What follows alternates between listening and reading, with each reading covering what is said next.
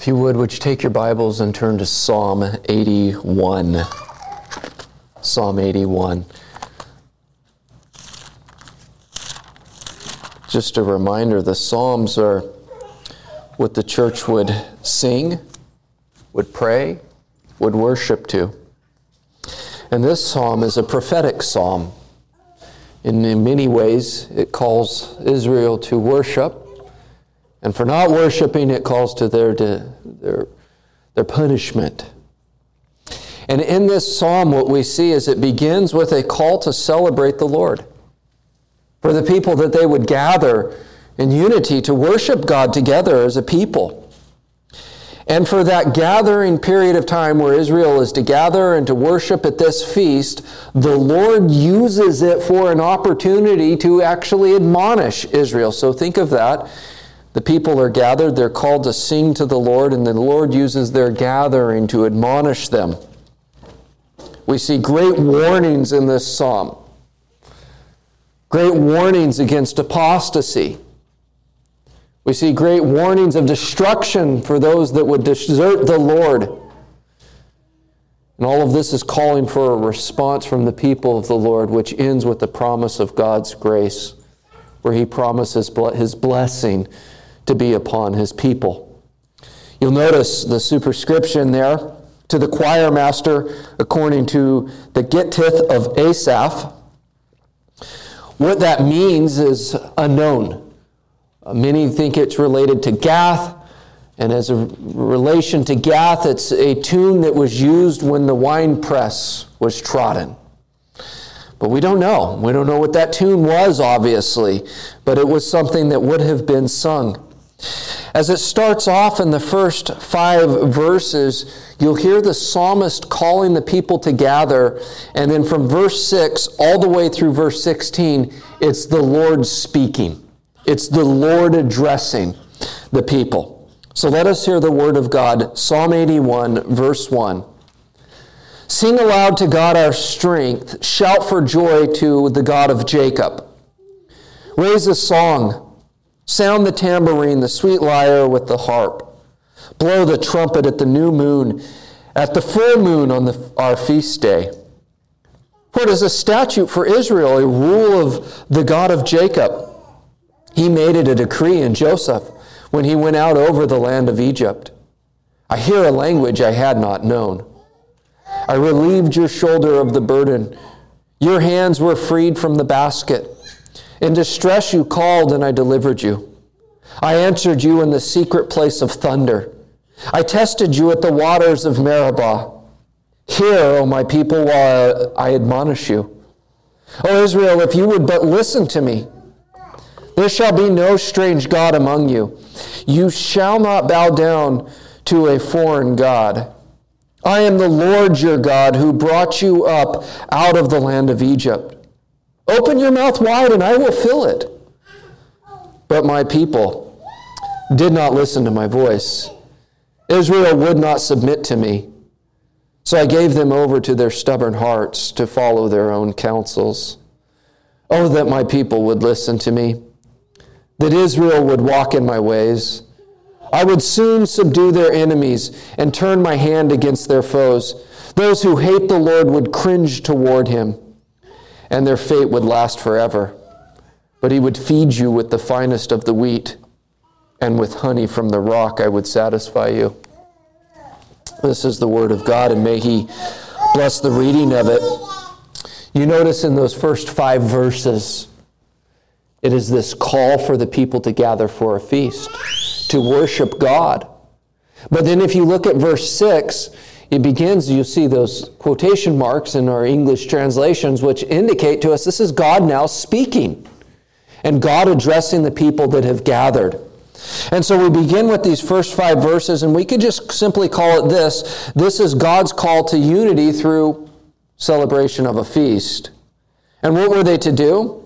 This call to unity was to be a time of prayer. It was to be a time of praise of the people. You'll notice that they were to sing aloud to God. They were to shout for joy. They were to raise a song, sound the tambourine, the lyre, the harp, blow the trumpet.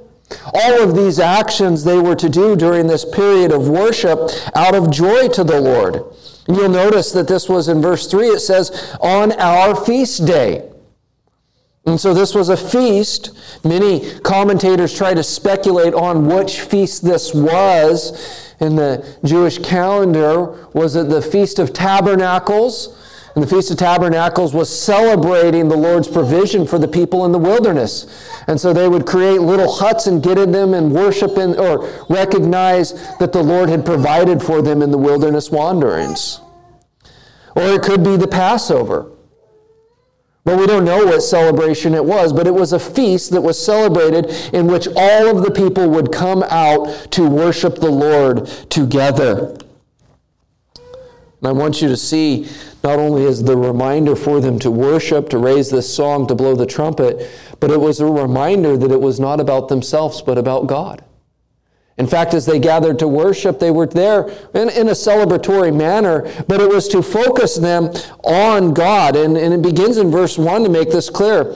You're singing aloud to God who is our strength, meaning that we are weak, we are dependent, we are needy people, we need God. He is our sustenance. He is the one who upholds us. And that's why we gather. We need that reminder when we do gather to worship that it is the Lord who is our strength. It is the Lord in whom we uh, find comfort.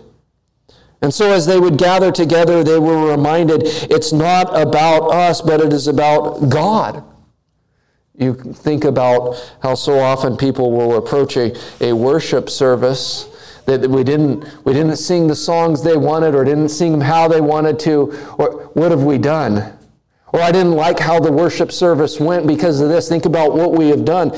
Rather than getting and singing songs of joy to the Lord, who is our strength.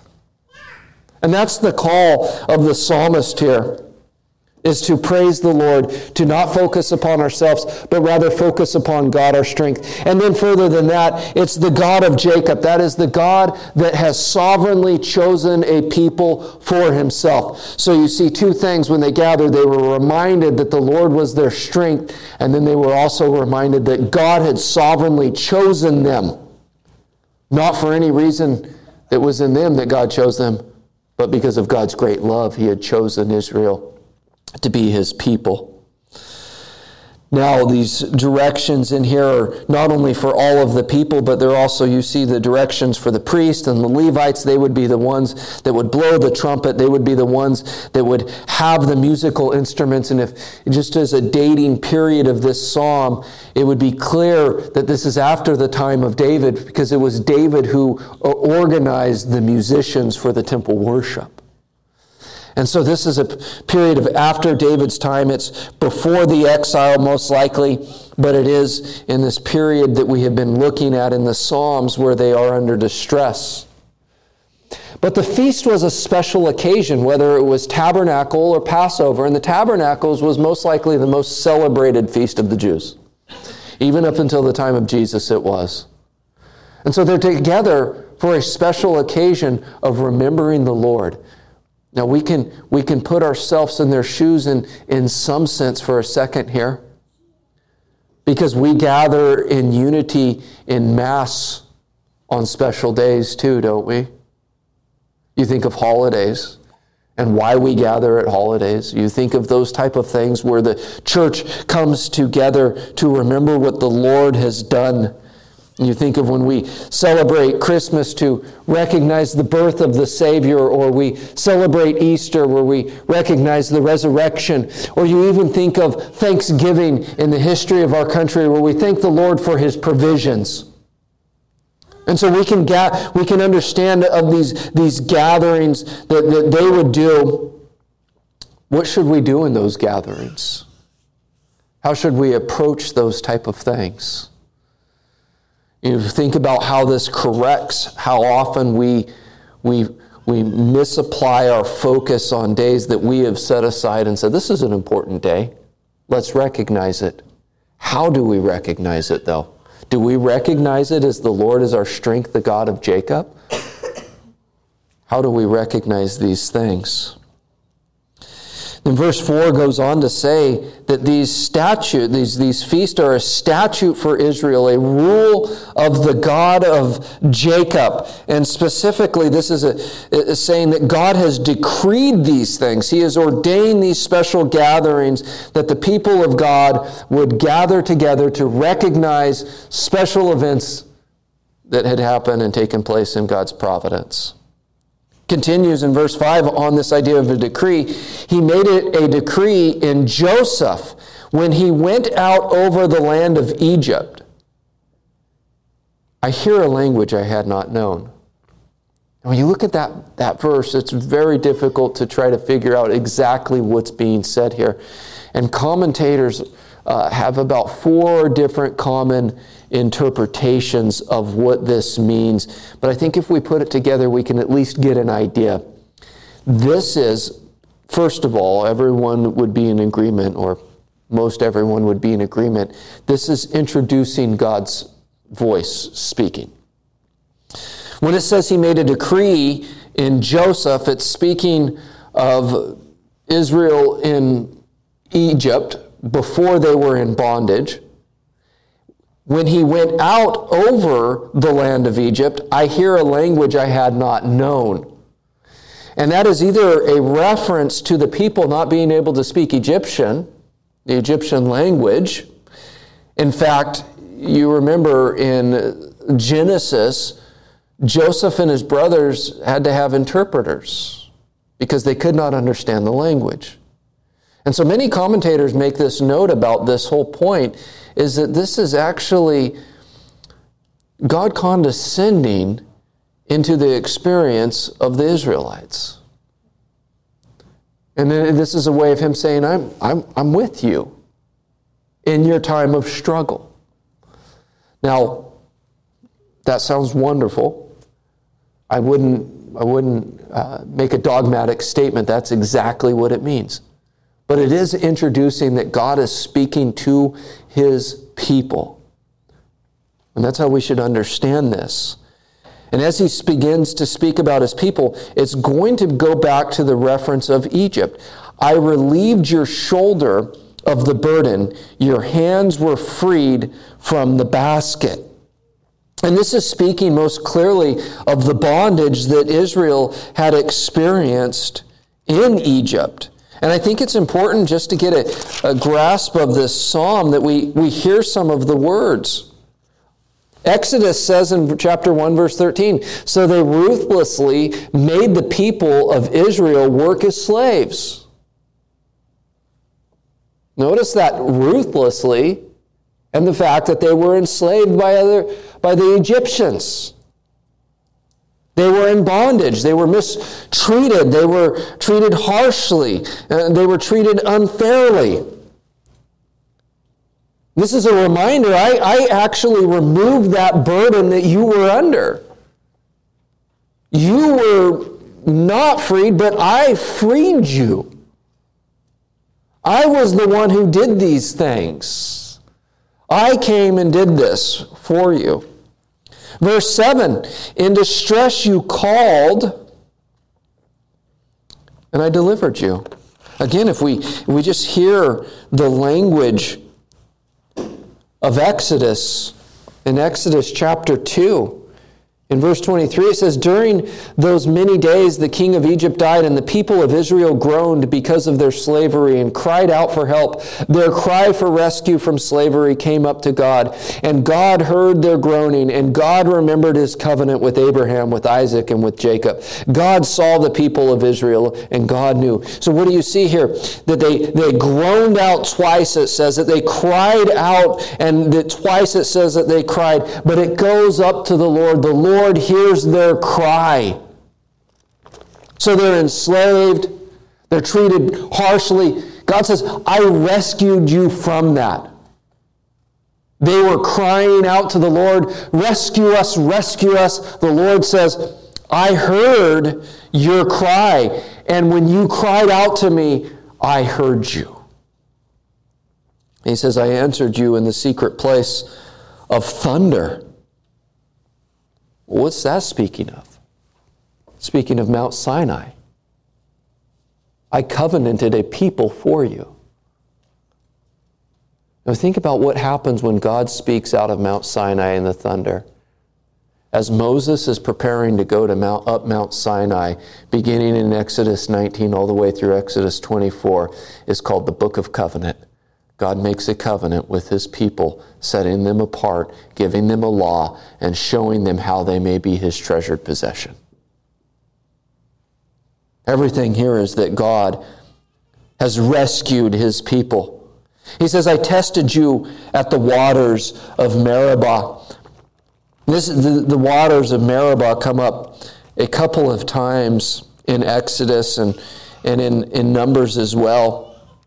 But in Exodus chapter seventeen, verse seven, I want you to hear the, the what took place at Meribah. It says, And he called the name of the place Massah and Meribah because of the quarreling of the people and because they tested the Lord by not saying, Is the Lord among us or not? The people said, We are thirsty. They begin to grumble against the Lord. And the Lord brought them water as a test, was angry at them. You know, it's important that we know that this testing at Meribah, where the people were thirsty, they wanted water, and they began to doubt the Lord.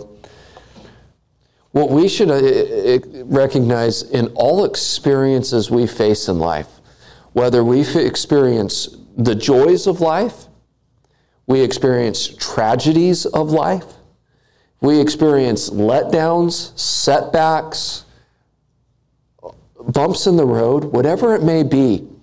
Those are experiences that the Lord brings our way as an opportunity for us to bear fruit in it. And as they, as, as the wilderness generation, time in and time and again, what would happen is they had an opportunity to trust the Lord, and they did not trust the Lord. This is what it's, it's the, the summary. I tested you at the waters of Meribah is a summary statement of all of the wilderness wanderings. I took care of you. My grace was upon you. My mercy was upon you. And you were obstinate. You were hard-hearted. Let us be reminded of this, is that all experiences we face are an opportunity for us to bear fruit for the Lord. And we don't do that by our own work or our own merit. We do that by His grace and His grace alone. And the Lord says this, then hear, O my people. Here, here's why I reminded us at the onset of this psalm, is the people of God would sing this. They would sing this history of their own obstinate heart as worship. And so when they get to the words, Hear, O my people, while I admonish you, they're singing that to the Lord. You think about maybe not wanting to sing a certain song during the worship service. How about singing this? Where the Lord says, I admonish you. And that word admonish means, it just means to bear witness against. And let me read this admonishment. Hear, O my people, while I admonish you. O Israel, if you would but listen to me, there shall be no strange god among you. You shall not bow down to a foreign god. I am the Lord who brought you out of the land of Egypt. Open your mouth wide, and I will fill it. This is what we would say is the Shema. The Shema is that uh, Hebrew word for hear. Hear. Hear, O my people. You think of Deuteronomy six. Hear, O Israel. And what is it that they are to hear? That the Lord our God is one. The Shema here is, Hear, O Israel, there shall be no strange god among you, and you shall not bow down to a foreign god. And notice this in this here. This conditional sentence in verse eight, if you would just but listen to me. If you would just not have foreign gods. Now it's fascinating And I just want you to notice this before we get too much into detail of these verses in eight through ten. Verse nine is a recounting of the first commandment. Notice what's followed. I am the Lord your God who brought you out of the land of Egypt. Open. And so, the statement of what God has done. In the Ten Commandments, it actually begins with, I am the Lord who, your God who rescued you and brought you out of the land of wilderness, so you shall not have any other gods. It reverses the order here. It starts with the command, and then God reminds them what He has done for His people. But this is the basic command of Israel, is that they're not to have any other gods. As soon as they were in the wilderness, what did they do? They made foreign gods. They made golden calves. And Aaron said, this is your God that rescued you from Egypt. They took an image to represent the one true living God. It was a recreation of God. It was a God in their own image. We might think this isn't an issue for us today. You know, what's interesting about the Shema is, Hear, O Israel, or Hear, O people, the Lord our God is one. This is the basic creed of Israel, that God is one. This is the essential doctrine of the Christian faith, that God is one. James, in chapter two, says this, verse nineteen, you believe that God is one.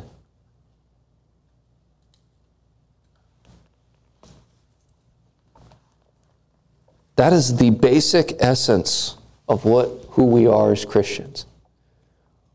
We serve the triune God. One being, three persons. That is the essence of our faith, is the triune God who works all things according to the purpose of His will. The essential element of what we have to believe is in our triune God, that God is one and three. And apart from that, there is no faith. This is an essential element. So when we gather to worship, do we worship the God of the Bible? Our triune God that is one? We worship a figment of our imagination. Do we worship a Jesus that is not fully, truly human, truly man, and truly God? Or do we worship something of our own imagination? Do we delight in His self-revelation with wonderment? How can there be one being, three persons? Do we stand in awe of the fact that God is omniscient, God is omnipresent, God is all of the omnis, He is all wise? Do we stand in awe of our triune God that works all things perfectly according to the counsel of His will? The very, very basic, essential element of who we are as Christians is that we serve the triune God. How often do we think and reflect upon who God is as He has revealed Himself in His Word? Remember what the whole point of the psalm began with is this: it's not about us gathering, but it's about our God.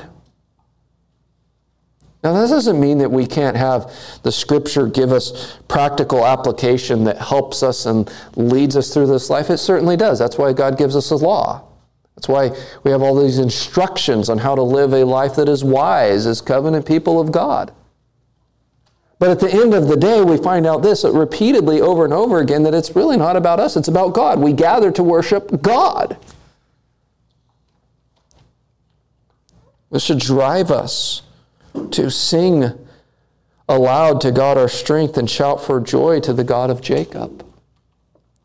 And this basic commandment, there shall be no strange God among you, just simply as this, is we cannot im- imagine God in any other form other than God has revealed Himself in His infallible Word.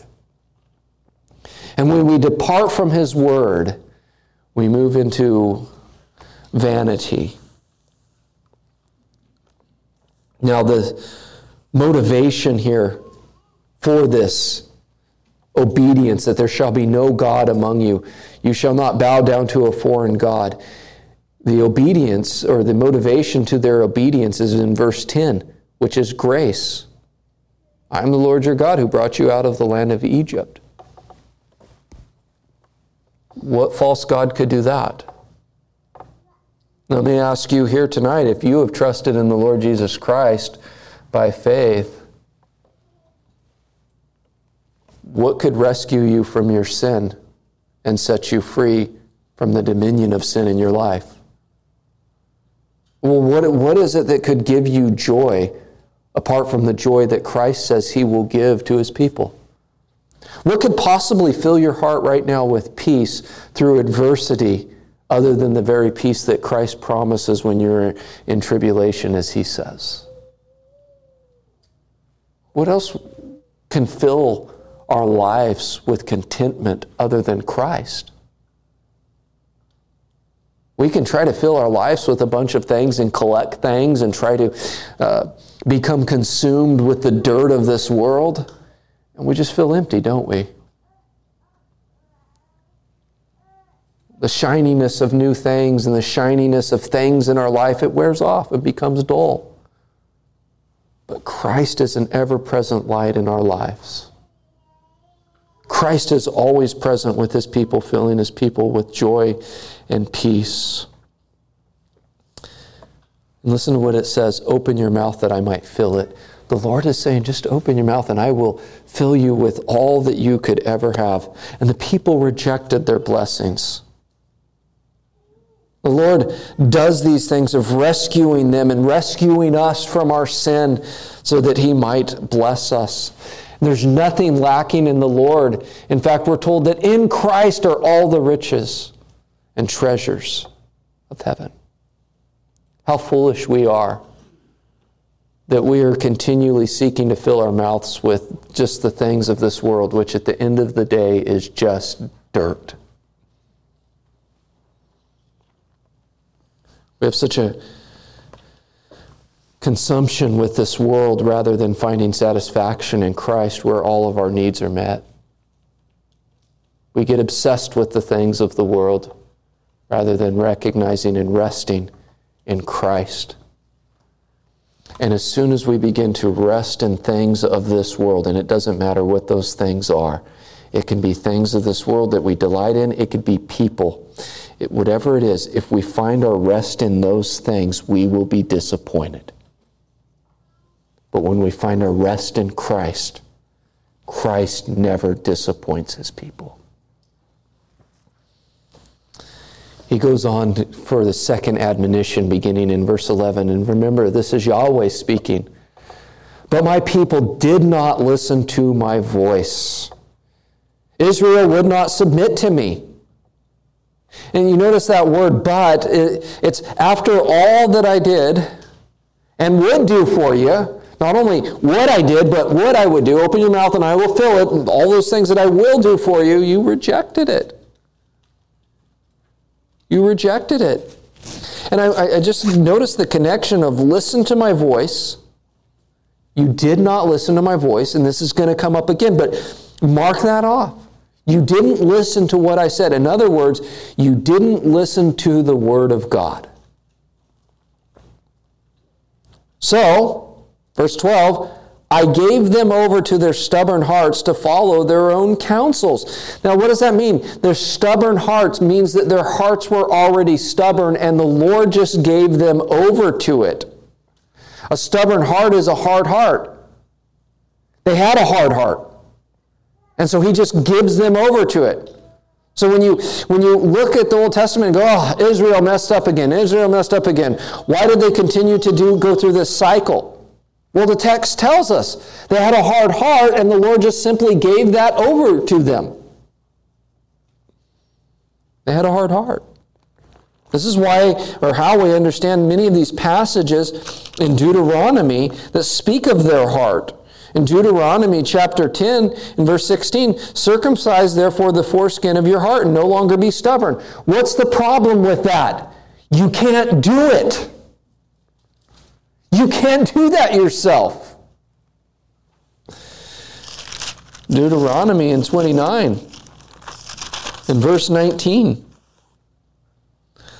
says this, one who, when he hears the word of this sworn covenant, blesses himself in his heart, saying, I shall be safe, though I walk in the stubbornness of my heart. Had a stubborn heart. Jeremiah addresses this in his temple sermon in Jeremiah chapter seven and verse twenty-four, where he says this, but they did not obey or incline their ear, but walked in their own counsels and the stubbornness of their evil hearts. If one has a regenerate heart, if one has a new heart that has been given to the, them by the Lord, it's never called a wicked heart. They had a hard heart. The Lord gives them over. I, I hope you hear the language of Paul in this. Where we read in Romans chapter one, verse twenty-four, therefore God gave them up in the lust of their hearts, to impurity, to the dishonoring of their bodies among themselves. You know, we understand from a New Testament perspective about the need for regeneration and a new heart, but we should understand that the New Testament perspective on the heart is the same as the Old Testament perspective on the heart. This is why we need a new heart, which is only realized in the new covenant, which is why God promises it in Jeremiah chapter three, verse seventeen. At that time, Jerusalem shall be called the throne of the Lord, and all the nations shall gather to the presence of the Lord in Jerusalem, and they shall no more stubbornly follow their own evil heart. Why is that?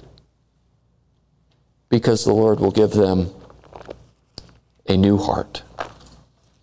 This is only realized in the new covenant, in which we have a great high priest, the Lord Jesus Christ, that is our priest that mediates on our behalf.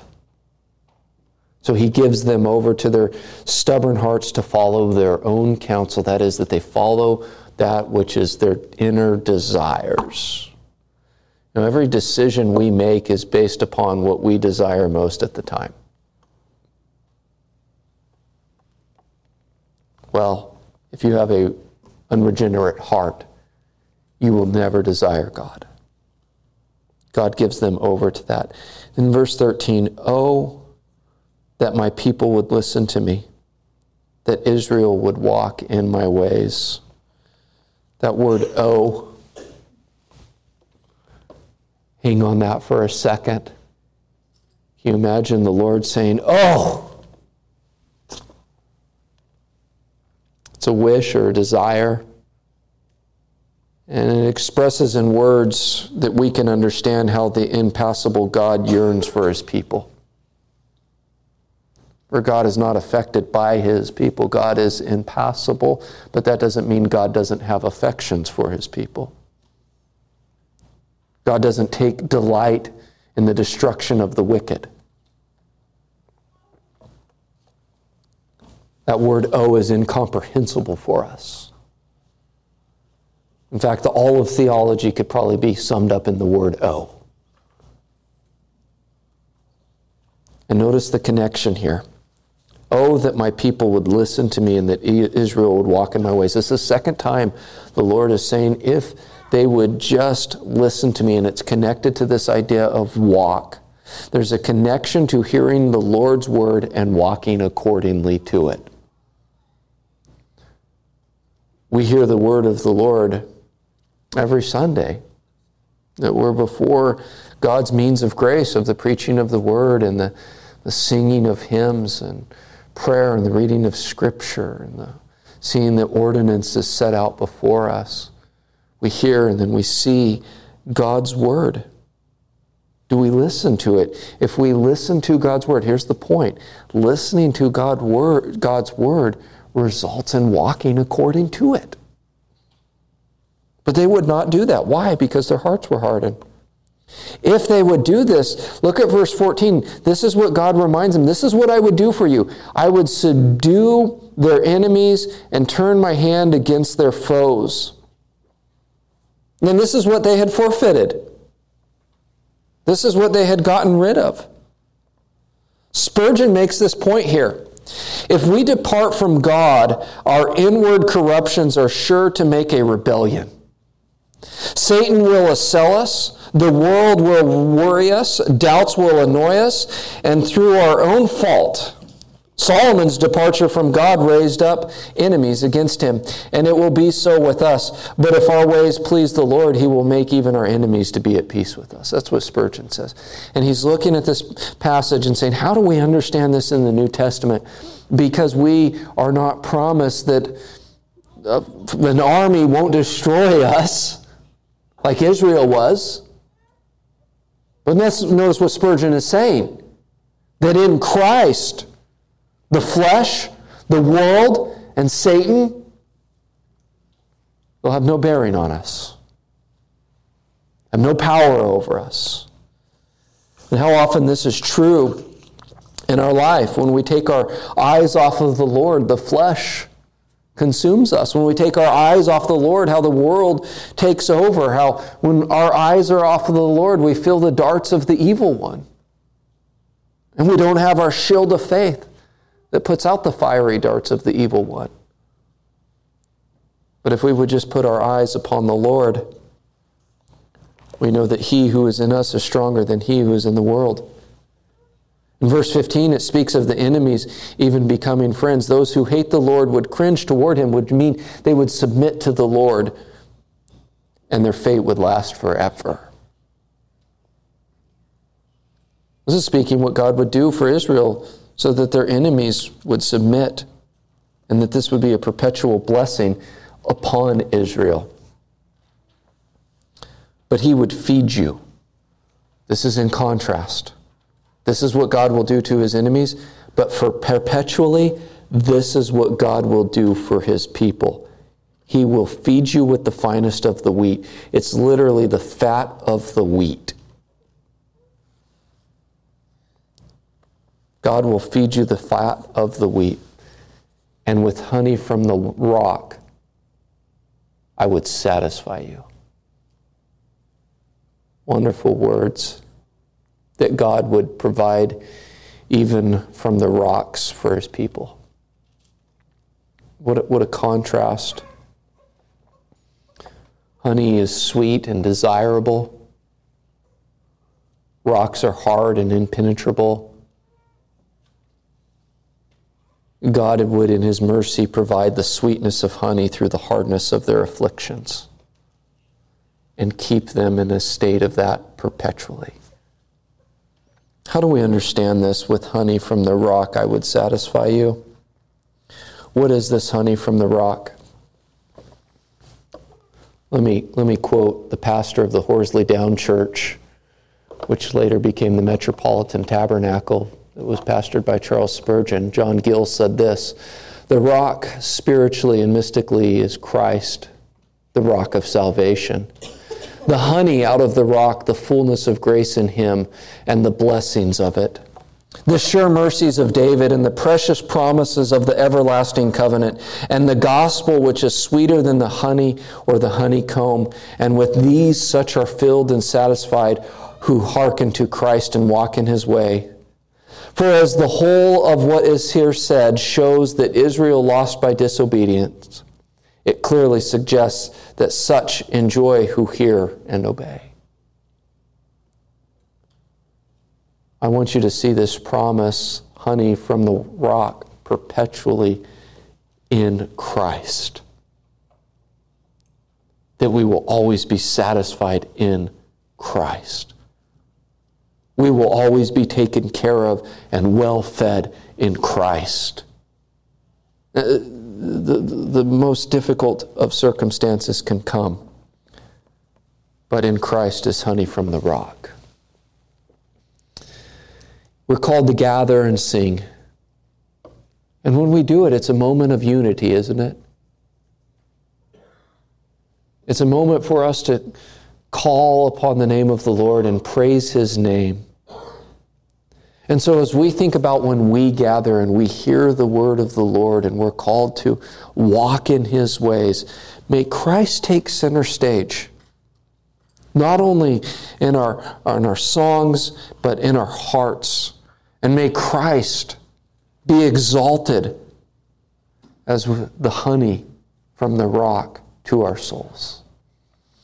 Heavenly Father, we thank You for the Lord Jesus Christ and that in Him we stand complete, we stand perfected, that we are counted as righteous in Your sight because of the righteousness of Christ. Oh, Father, what a merciful Savior You gave us in Your Son. May we praise Him with all of our heart, mind, and soul. May You receive our praise from weakened hearts, from fallible hearts. May You receive those, and we know You do, for those that are in Your Son. It's in His name we pray. Amen. If you would take your hymns of grace,